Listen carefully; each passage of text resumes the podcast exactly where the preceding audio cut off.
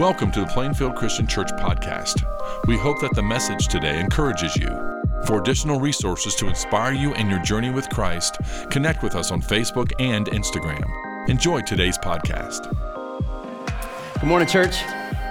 Hey, if we haven't had the chance to meet yet, my name is Luke, and I get to serve as one of the ministers here. Um, several years ago, there was a commuter flight from Portland, Maine to Boston, and it was just a short flight, but it was an eventful flight. The pilot's name was Henry Dempsey, and he took off, and everything was going well when all of a sudden the pilot heard this noise coming from the back of the aircraft. So he turned the controls over to his co pilot, and he went back to check things out. And as he's walking down the aisle of the airplane, they hit an air pocket, and Henry Dempsey was thrown against the back door of the plane. Now, the back door of the plane had not been properly latched, that was the source of the noise. And so he hit that door, the door flies open, and Henry Dempsey gets sucked out of the jet aircraft. Well, the co-pilot immediately, uh, you know, finds out what's happened. He radios the tower, says, "Hey, we need an emergency landing. We need helicopters to come out here and search this area of the ocean." And they land the plane, and they did not find Henry Dempsey in the ocean. They found him still on the plane, holding on to the outdoor ladder on the aircraft, like Tom Cruise Mission Impossible style. Except this actually happened, right? And he had somehow, when he got sucked out of the back door of that aircraft, managed to grab onto that ladder ladder and hold on for 10 minutes, flying at 200 miles an hour, 4,000 feet of altitude, and then when the plane landed, somehow managed to keep himself from scraping against the runway. It took the airport personnel literally minutes to pry his fingers loose from that ladder. We can understand that, can't we?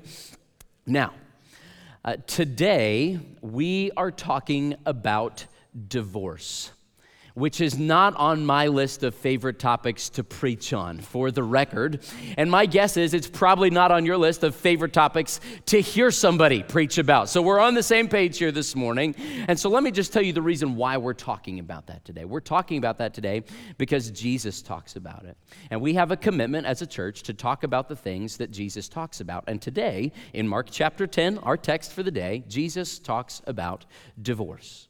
Now, uh, some of you probably just tuned me out right then. You think that does not apply to me. But my challenge for you is to come into this morning with open ears, regardless of your state of life right now. If you are uh, either a young person or an old person or a middle person who is not married, maybe one day you will be. So listen to this as preparation. Or if you're here and your marriage is going pretty good, you think this doesn't apply to you, maybe God wants you to hear this today to equip you to walk with a friend who's going to go through this someday. And if you're here and your marriage blew up, up a long time ago. My intent for this morning is not to beat you over the head with the Bible, but to give you God's vision for your life and to shower you with how good and how gracious our God is. Now, um, one of the great honors that I get as a pastor is I get to hear a lot of people's stories, and I get to talk with a lot of couples who will come in and they'll want to talk through something, and I get to hear their stories, and that is a great privilege that I don't take for granted. And of course, I don't know all of you super duper well. I do know quite a few of you, but uh, sometimes a couple will come in, and to just be completely honest, one of the first things I'll do is I'll just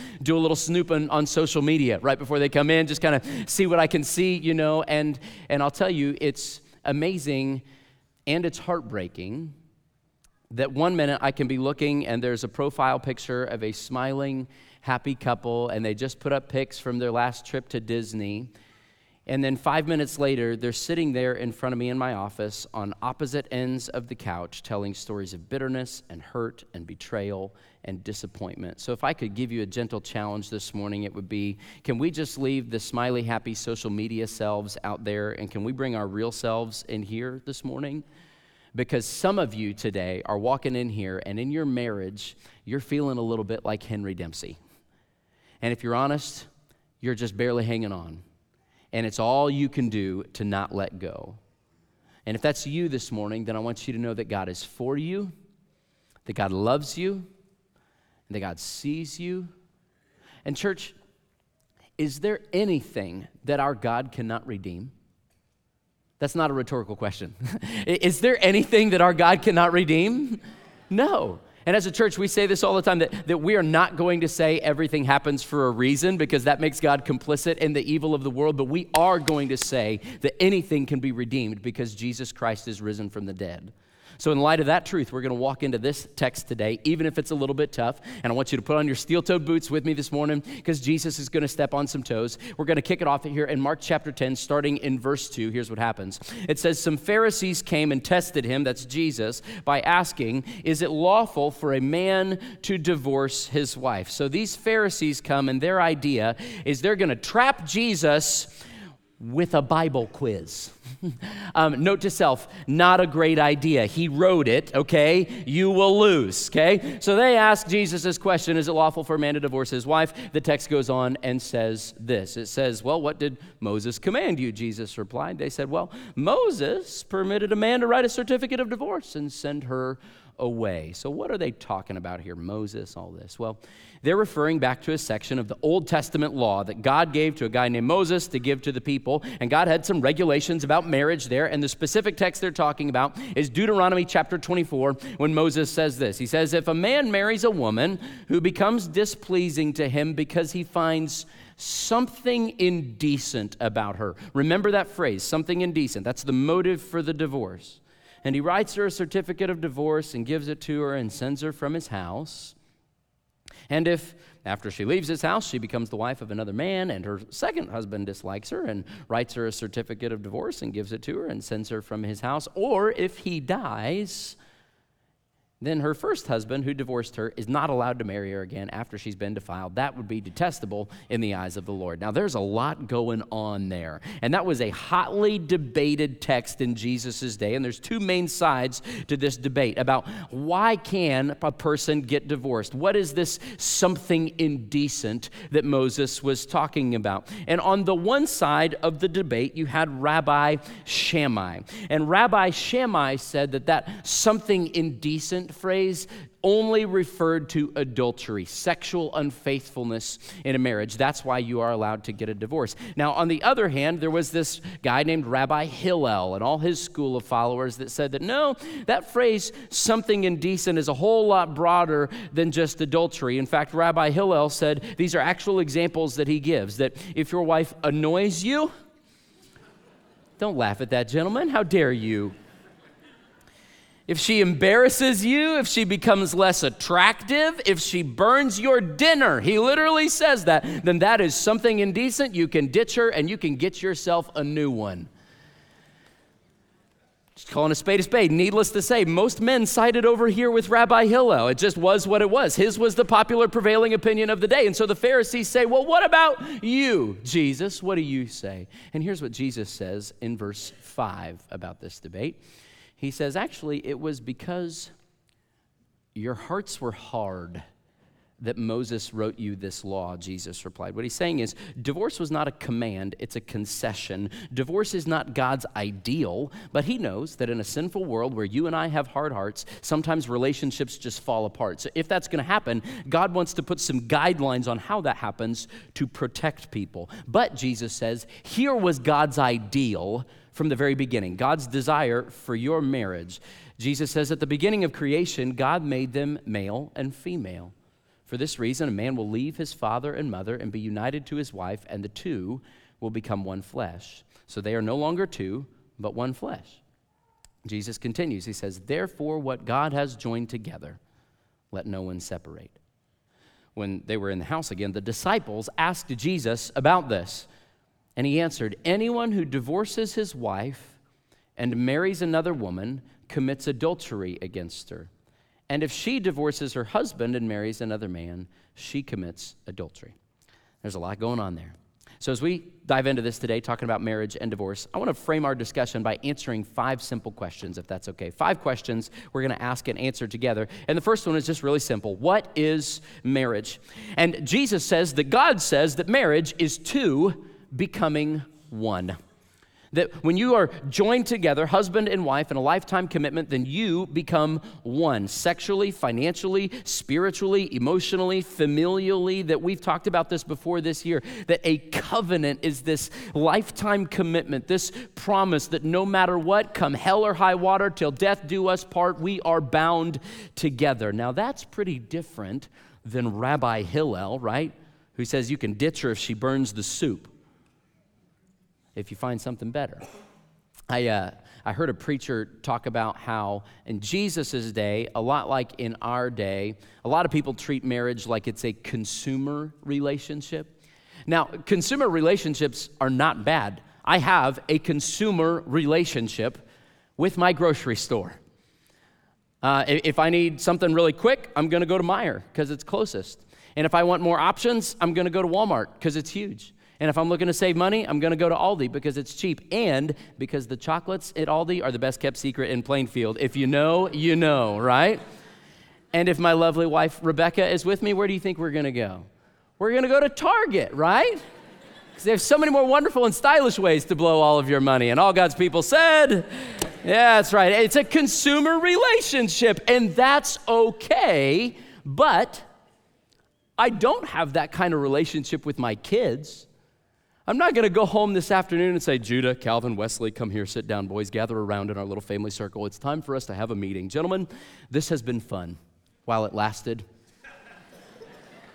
we had some good times together, didn't we? And, and listen, it, it's not you, it's me. I just don't know if I can do the potty training thing, this whole deal. I, have been hanging out with the neighbor kids a lot more recently, and they just make me happier. And so I think this is time for it to. No, like that's wrong, right? Because parenting is not a consumer relationship, and Jesus says marriage. Marriage isn't supposed to be a consumer relationship either because it's two becoming one, and that's a big deal. Um, just to let you in on, on where we stand as a church, that's why we take marriage really, really seriously around here. That we get to perform weddings and, and we won't marry just anybody. We will only marry a man to a woman as God's design, and we will only marry a follower of Jesus to another follower of Jesus as God's design. And we require everybody to walk through premarital counseling because we take this very, very seriously. Because Jesus says, hey, when you look back at that photo album and you look at the pictures of you walking down the aisle, remember, God was at your wedding that he was the one who was there supernaturally bringing the two of you and binding you together into one. And so Jesus says, in no uncertain terms, what God has joined together, let no one separate. Period. End of sentence. Now that begs question number two, then, doesn't it? Is it ever okay to divorce? And I just want to tell you right off the bat where God stands on this. In Malachi chapter 2, it says this for I hate divorce, says the Lord, the God of Israel. To divorce your wife is to overwhelm her with cruelty, says the Lord of heaven's armies. So guard your heart. Do not be unfaithful to your wife. God hates divorce. Now, notice what the text did not say. The text does not say that God hates people who have been divorced. In fact, the beautiful truth of it is that God hates divorce because God loves you. God hates divorce because God loves you. And, and we have to understand a little bit of how divorce worked back in Jesus' day. Divorce was primarily a male initiated practice. The wife didn't have much say in how this went. And in ancient times, the wife was kind of just treated like property that could be bought or sold or traded when you found something better. And oftentimes, a wife who had been divorced by her husband would be left on her own, unable to provide for herself, and often relegated to poverty and even prostitution. And so God says, I hate divorce.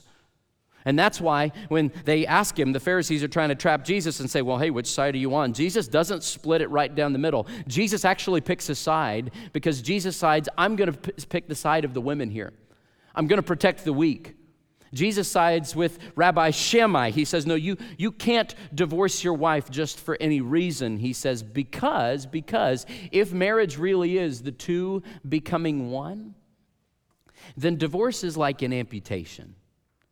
Now, listen, there are times when an amputation is necessary. And I'm not a doctor, but a good doctor will know when amputation is necessary as a last resort or when there's a better way to go about healing the wound. Can you imagine driving into the urgent care down there and, and the doctor looking at you and saying, Oh, you sprained your ankle playing pickleball? I think we're going to have to amputate. I'm so sorry. Oh, you want to get that tattoo removed? Oh man, you pulled your hamstring, bring me my saw. Let's just cut it off at the knees. No, no, no, no, no. Sometimes amputation is necessary, but only when we've tried everything else. So, back to our question when is it biblically allowable to divorce? I know this is heavy, but bear with me. The Bible gives us three reasons, and they're the three A's. The first reason is adultery. Uh, Jesus says here in Mark chapter 10, and if you're looking for a fuller explanation from Jesus, of the parallel text in Matthew chapter 19, that won't be on the screen, but Jesus explains that adultery is an allowable reason to divorce, that when one spouse steps outside of the covenant and is sexually unfaithful, then that shatters that covenant and divorce is allowable. The second reason is abandonment. Uh, Paul gives this reason in 1 Corinthians chapter 7. He says if a, if a spouse who follows Jesus is married to a spouse that doesn't follow Jesus, and that unbelieving spouse abandons the believing spouse, then the believing spouse is allowed to divorce. And the third reason Scripture gives is abuse. And this is grounded all the way back in the Old Testament in Exodus chapter 21. And just to totally be really raw and let you in on my heart, I was really hesitant to even throw this one in there and tell it to you this morning because there are some of you who have been through really deep, dark, horrific, legitimately abuseful situations and that breaks God's heart and it breaks God and it breaks ours. But also, we have seen this word abuse in this particular cultural moment be thrown around so liberally to apply to things it should never apply to, and I never want to give you justification to abandon your covenant prematurely. And yet, God says these are three reasons that divorce is allowable adultery, abandonment, and abuse. Notice we said allowable and not necessary. Because there are marriages in this room that have walked through one or more of these horrific scenarios, and you've come out on the other side and you've stuck with it, and God has resurrected your relationship into something beautiful. And for that, we praise God. And that's why, man, if you are considering divorce today, as a pastor who loves you, can I just beg you, please, please, please, do not do it alone. This is a heavy decision that will change the course of your family for generations, and, and, and you need to get help along the way. And we would love to talk with you. There are some wonderful, amazing professional Christian counselors in the area that we'd love to recommend to you. We would love to walk with you. Reach out to one of us on staff, get help, and please get help early. It breaks my heart that so many couples will come to us when the train is already so far down the tracks that there's no stopping it. When if they just would have let us know sooner, we could have helped everybody get back on the right track on time. And so that leads us then to question number three What if I'm in a difficult marriage? What if you're here today and, yeah, it's, it's hard right now? Three things for you. First one is what we just said get help. Get help early and get help often. Get help before you're in a crisis. You change the oil on your car because you don't want your motor to blow up. Change your oil on your marriage too. And can I challenge the men in the room, husbands? Can you guys take the lead on this? Can you step up and say, hey, listen, babe, I love you and I want to love you better. Let's go talk to somebody about this. Let's work on this thing together get help. And, and for some of you in the room who are in legitimately abuseful situations, you need to get help too, and there is help available for you. We support an amazing ministry here in Hendricks County that the dollars you give, some of them go to support Sheltering Wings here. They have a 24 7 helpline all hours of the day. The number is 317 745 1496. We also have information cards about Sheltering Wings in all of our restrooms. If you are in an abusive situation, get help and get help now. Here's the second thing if you're in a difficult marriage get help. And number two is honor God. And what I mean by that specifically is to honor God by being faithful to your covenant. Now, I know that for some of you, that's rubbing you the wrong way, even right now, because you're thinking, Luke, are you seriously telling me that you want me to be miserable and God wants me to be miserable by sticking with a spouse who treats me like dirt? And, and no, God's will is not for you to be miserable, but God also knows that the path to true joy is never through changing your circumstances, but it's always through changing your heart. You remember what Jesus said was at the root of this whole marriage and divorce problem in Matthew chapter 10 verse 5. He said, "It was because your hearts were hard that Moses wrote you this law." Every marriage problem is a hardness of heart problem that we need to repent of, all of us, no matter how good your marriage is today. That's why one of my mentors says that people don't fall out of love, he says, people fall out of repentance. It's a pretty good line. And listen, um, my wife's in the room right now. Like, I have an amazing wife and we have a wonderful marriage, but we have our days. Like, of course, I don't meet all of Rebecca's needs. And of course, we're incompatible. and of course, we have irreconcilable differences. And of course, she's not the same woman I married. I've been married to at least five different women. and they're all named Rebecca Proctor, right? Guys, do not say amen for like for the sake of like quiet, gentlemen, quiet.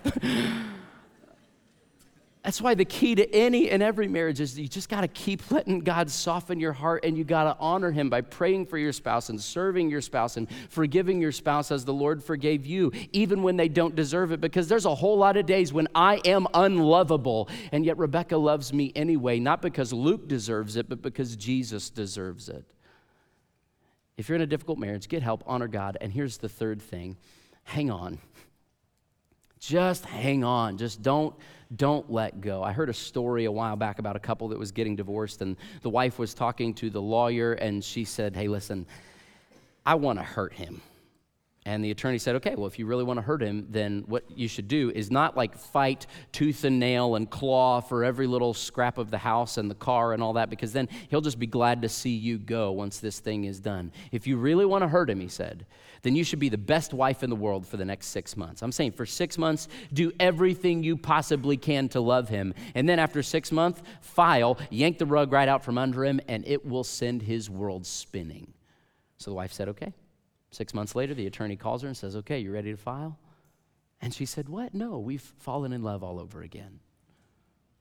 And, and there's, a, there's a principle there there was a, a, study done in India. You know, there's a lot of cultural dynamics there. And the study was between arranged marriages and non arranged marriages. And you won't be surprised that the non arranged marriages initially ranked higher than the arranged marriages in passion and love. That's understandable. You know, the spouses were attracted to each other, they got to pick each other. But the amazing thing about this study was that when they gave that same study to those same couples 20 years later, it was the arranged marriages that ranked higher in passion and love than the non arranged marriages because their relationships were grounded in commitment and not just desire. Man, there's something there. There's a study done here in the US that showed that 80% of couples who rated their marriage as unhappy if they stuck with that same marriage for five years, 80% of those marriages would rate those same marriages as happy just five years later.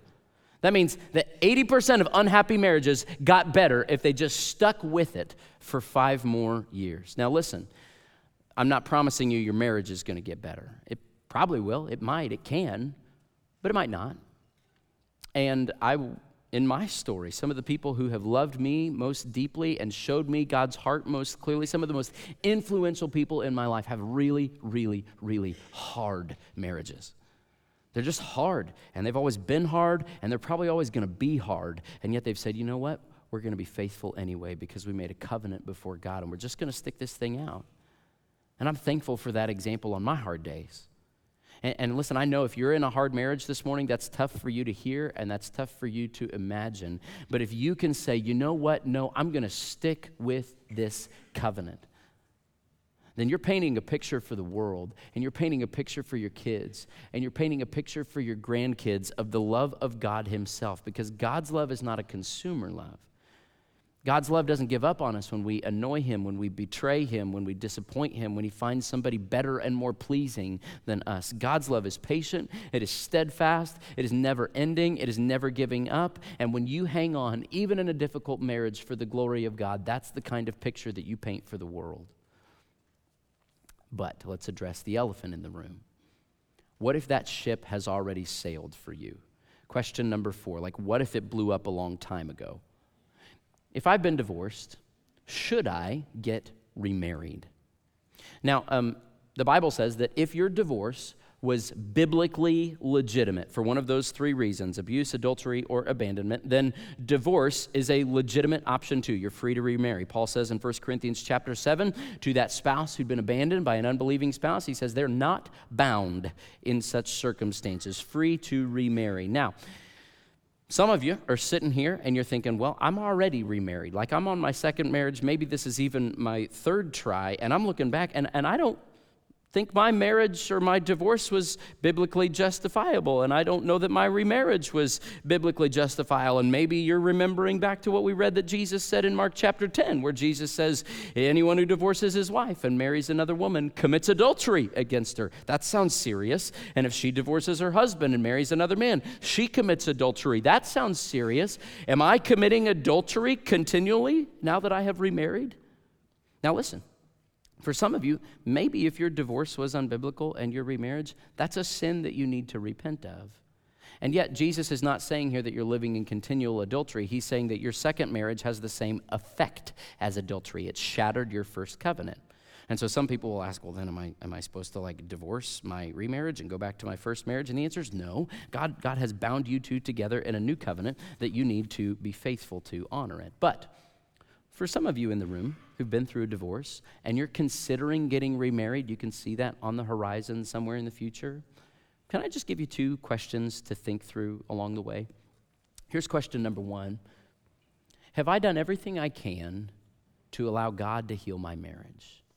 Because the best case scenario would be God resurrecting your first covenant, right? This is what Paul is hinting at in 1 Corinthians chapter 7 verses 10 and 11 when he says a wife must not separate from her husband, but if she does, she must remain unmarried. Like, give your first covenant a shot, or else be reconciled to her husband, and a husband must not divorce his wife. So, have you given God the time and the space and the prayer to resurrect your relationship? Here's the second question I want you to think through Have I done everything I can to allow God to heal me? Because um, remember, Jesus said the number one problem with marriages is that you and I all have hearts that are naturally inclined to hardness. And if you jump too quickly into another relationship expecting that this person will fulfill me this time, it'll just be same song, second verse. Now, um, I've never seen the movie Jerry Maguire. I never planned to see the movie Jerry Maguire, for the record. I'm happy to watch Tom Cruise blow stuff up in all 47 installments of Mission Impossible.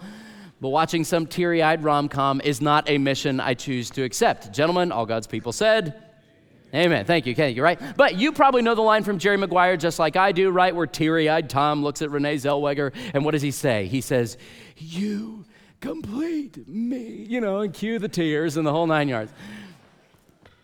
And yet, if there was a Jerry Maguire 2, which thank God there is not, but if there was, my guess is in Jerry Maguire 2, we would find out that actually he did not complete her and she did not complete him.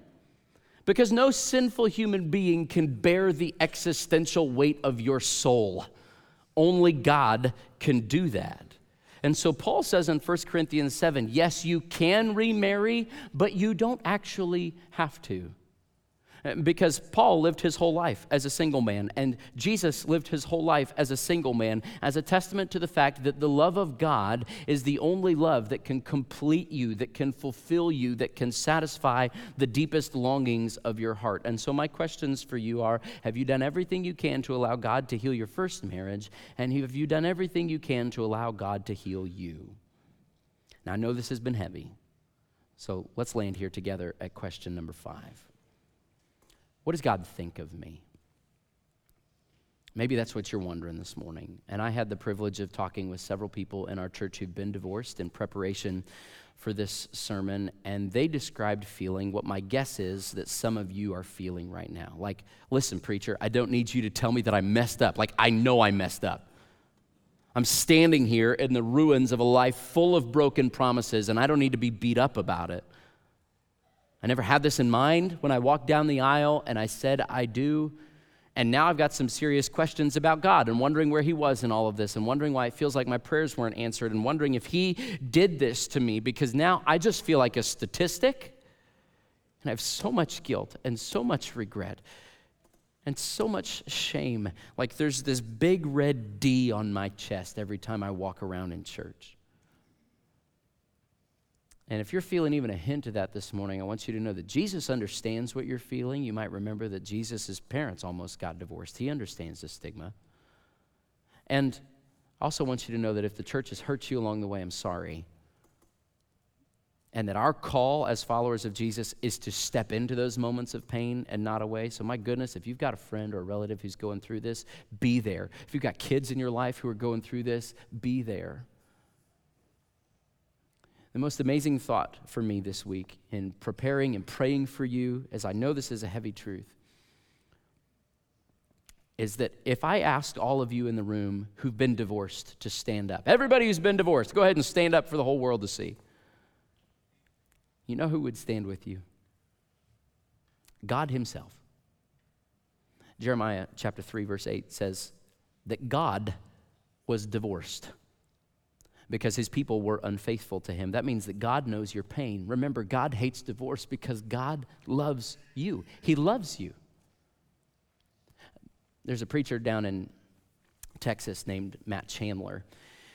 And he tells a story of a time where he met this lady named Kim. And uh, Kim and he became friends. Kim worked at a bar, and they were kind of students in college taking classes together. And Kim was not a church person. She had a little girl, but she wasn't married. Kim had just had a very rough life. But Matt and Kim became good friends. And Matt started to, to pray for Kim and to ask God for an opportunity to share the good news of Jesus with her. And then they found out that one night there was this Christian concert coming into town where there was supposed to be a speaker there who was going to share the gospel, the good news news of Jesus. So Matt invited Kim to come along to the concert, and she did.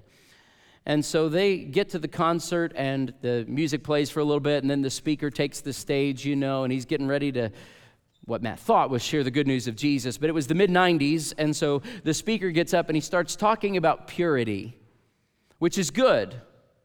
But Matt says there, there was no Bible in it, that he just started sharing a lot of statistics and all these kind of scare tactics about sexually transmitted diseases. And, and the whole thing had this basic tone of like, well, hey, you don't want syphilis, do you? And it's all fun and game till you got herpes on your lip.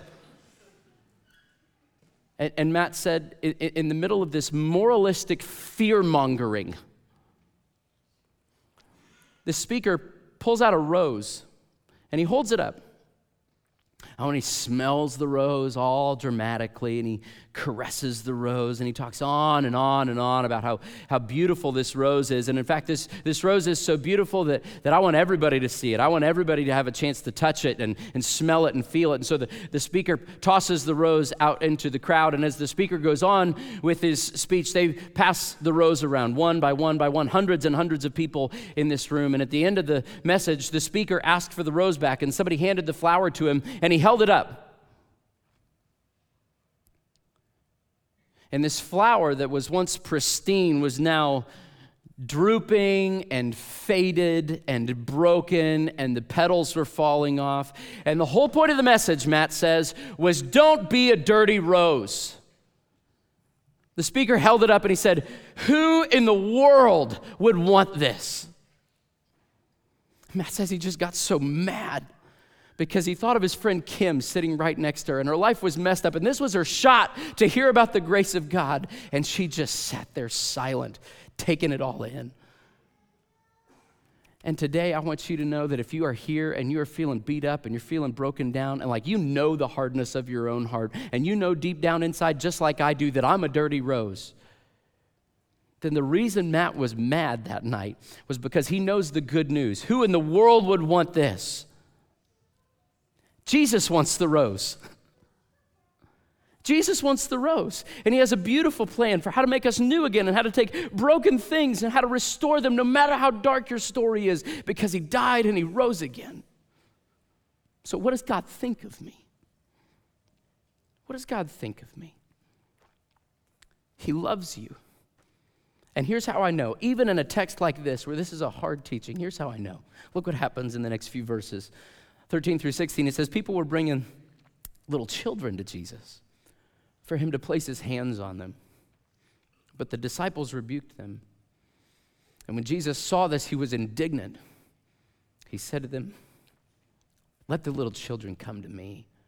Do not hinder them, for the kingdom of God belongs to such as these. He said, Truly I tell you, anyone who will not receive the kingdom of God like a little child will never enter it. And he took the children in his arms and he placed his hands on them and blessed them. Jesus says, Bring the kids to me. He says to you, whatever it is, just, hey, come, come to me. And think about it. How, how does a child come to you? When I get home from work in the evenings and I open the door, you know what my kids don't do? They don't come all well dressed with their clothes ironed and their faces washed. saying, Greetings, Father, salutations, we humbly request to approach you on this fine day. no, they just run, and most of the time they like lower the boom and they're ready for action, you know? And, and think, think about when a child is learning how to come.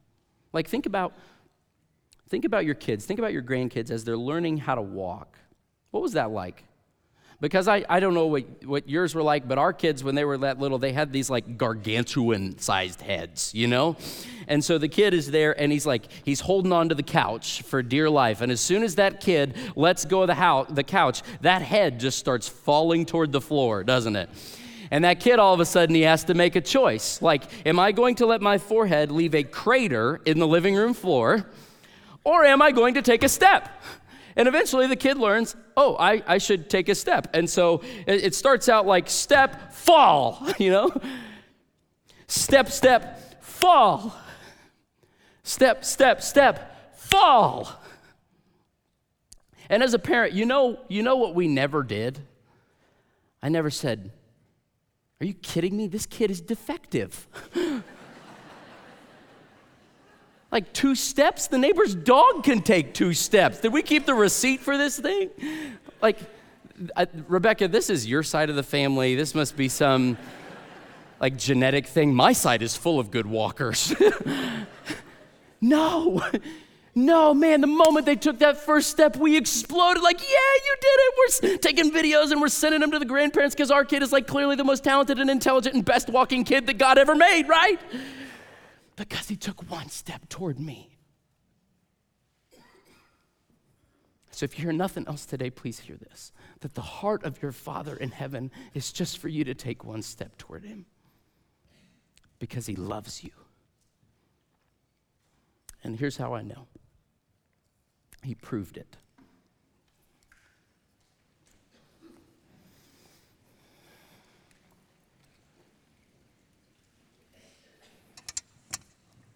We come to this moment every week and we take this little piece of bread that reminds us of the body of Jesus that was nailed to the cross, and we receive this little bit of juice that reminds us of the blood of Jesus that poured from his side. And you know, you and I, we were unfaithful to this covenant. We didn't keep up our end of the deal. But God didn't ditch us. He held up his end of the covenant and he held up ours through sending Jesus to die on our behalf so that now so that now we could say with confidence today yes I am his and he is mine. He loves me. No matter what I've done no matter what you've done how recently you did it when you did it how often you did it he loves you and you can have him. Jesus says the two becoming one. You can actually be united with Christ because of this. And so, in just a moment, we're going to receive this and we're going to celebrate what God has done for you together. But as we do, I just want to, I would be remiss not to give you a challenge. I mean, if you're here today and your marriage is good and you're in a good spot, or you're not married, and maybe this was not like directly relevant to your life, can I still give you a challenge? Will you pray for the marriages in this place? Because it feels like the enemy's been attacking, attacking them with, the, with a unique kind of intensity this year. Would you pray for the marriages in this church? And if you're here today and you're like, man, we need an oil change, or like, man, we need an overhaul, do not leave this moment without getting the help you need. The prayer team's going to be gathered around the edges of the room with their green lanyards like they always are. You can always go online to the website and get help, but we're going to do one other thing this week. Riley mentioned those programs that we got when you walk in and the little tear off prayer card. And listen, if you need help, would you write that on there? And then there's giving boxes mounted throughout the building. There's two in the walls out there, one in that hallway, one mounted out beside the office, one mounted in the wall out by the tree house. Would you drop those in there if you just need to say, hey, I need some help? We need a tune up. And for this week only, every one of those prayer cards that gets submitted this week is going just to me. Nobody else is going to see it. You don't have to worry about who's going to see your dirt. But if you trust me, those are going to hit my desk tomorrow morning and we'll get you the help you need, okay? Don't leave today without doing it. Let's receive this grace together from God our Father. I'm going to give you just a moment to receive this piece of bread to remind you of the body of Jesus that He sent for you. And then I'll pray and we'll receive the cup together.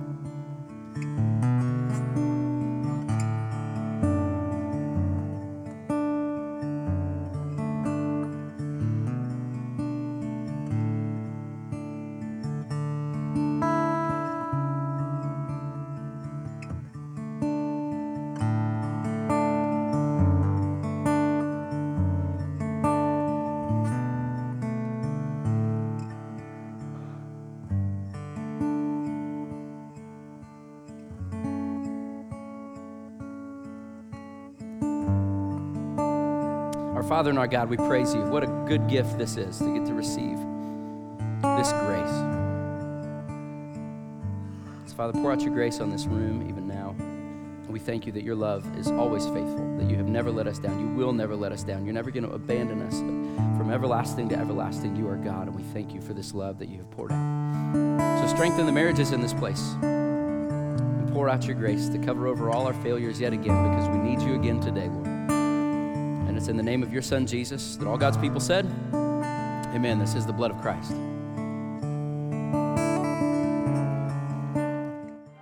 Thank you for listening to the podcast today. It's our desire for you to grow in your understanding of Christ's love as you partner with us in our mission to love all people to new life in Christ. If you have any questions about our church or would like to plan a visit with us, go to plainfieldchristian.com. If you would like to receive our podcast every week, we encourage you to subscribe to the Plainfield Christian Church podcast on whatever podcasting platform you prefer. Have a great week.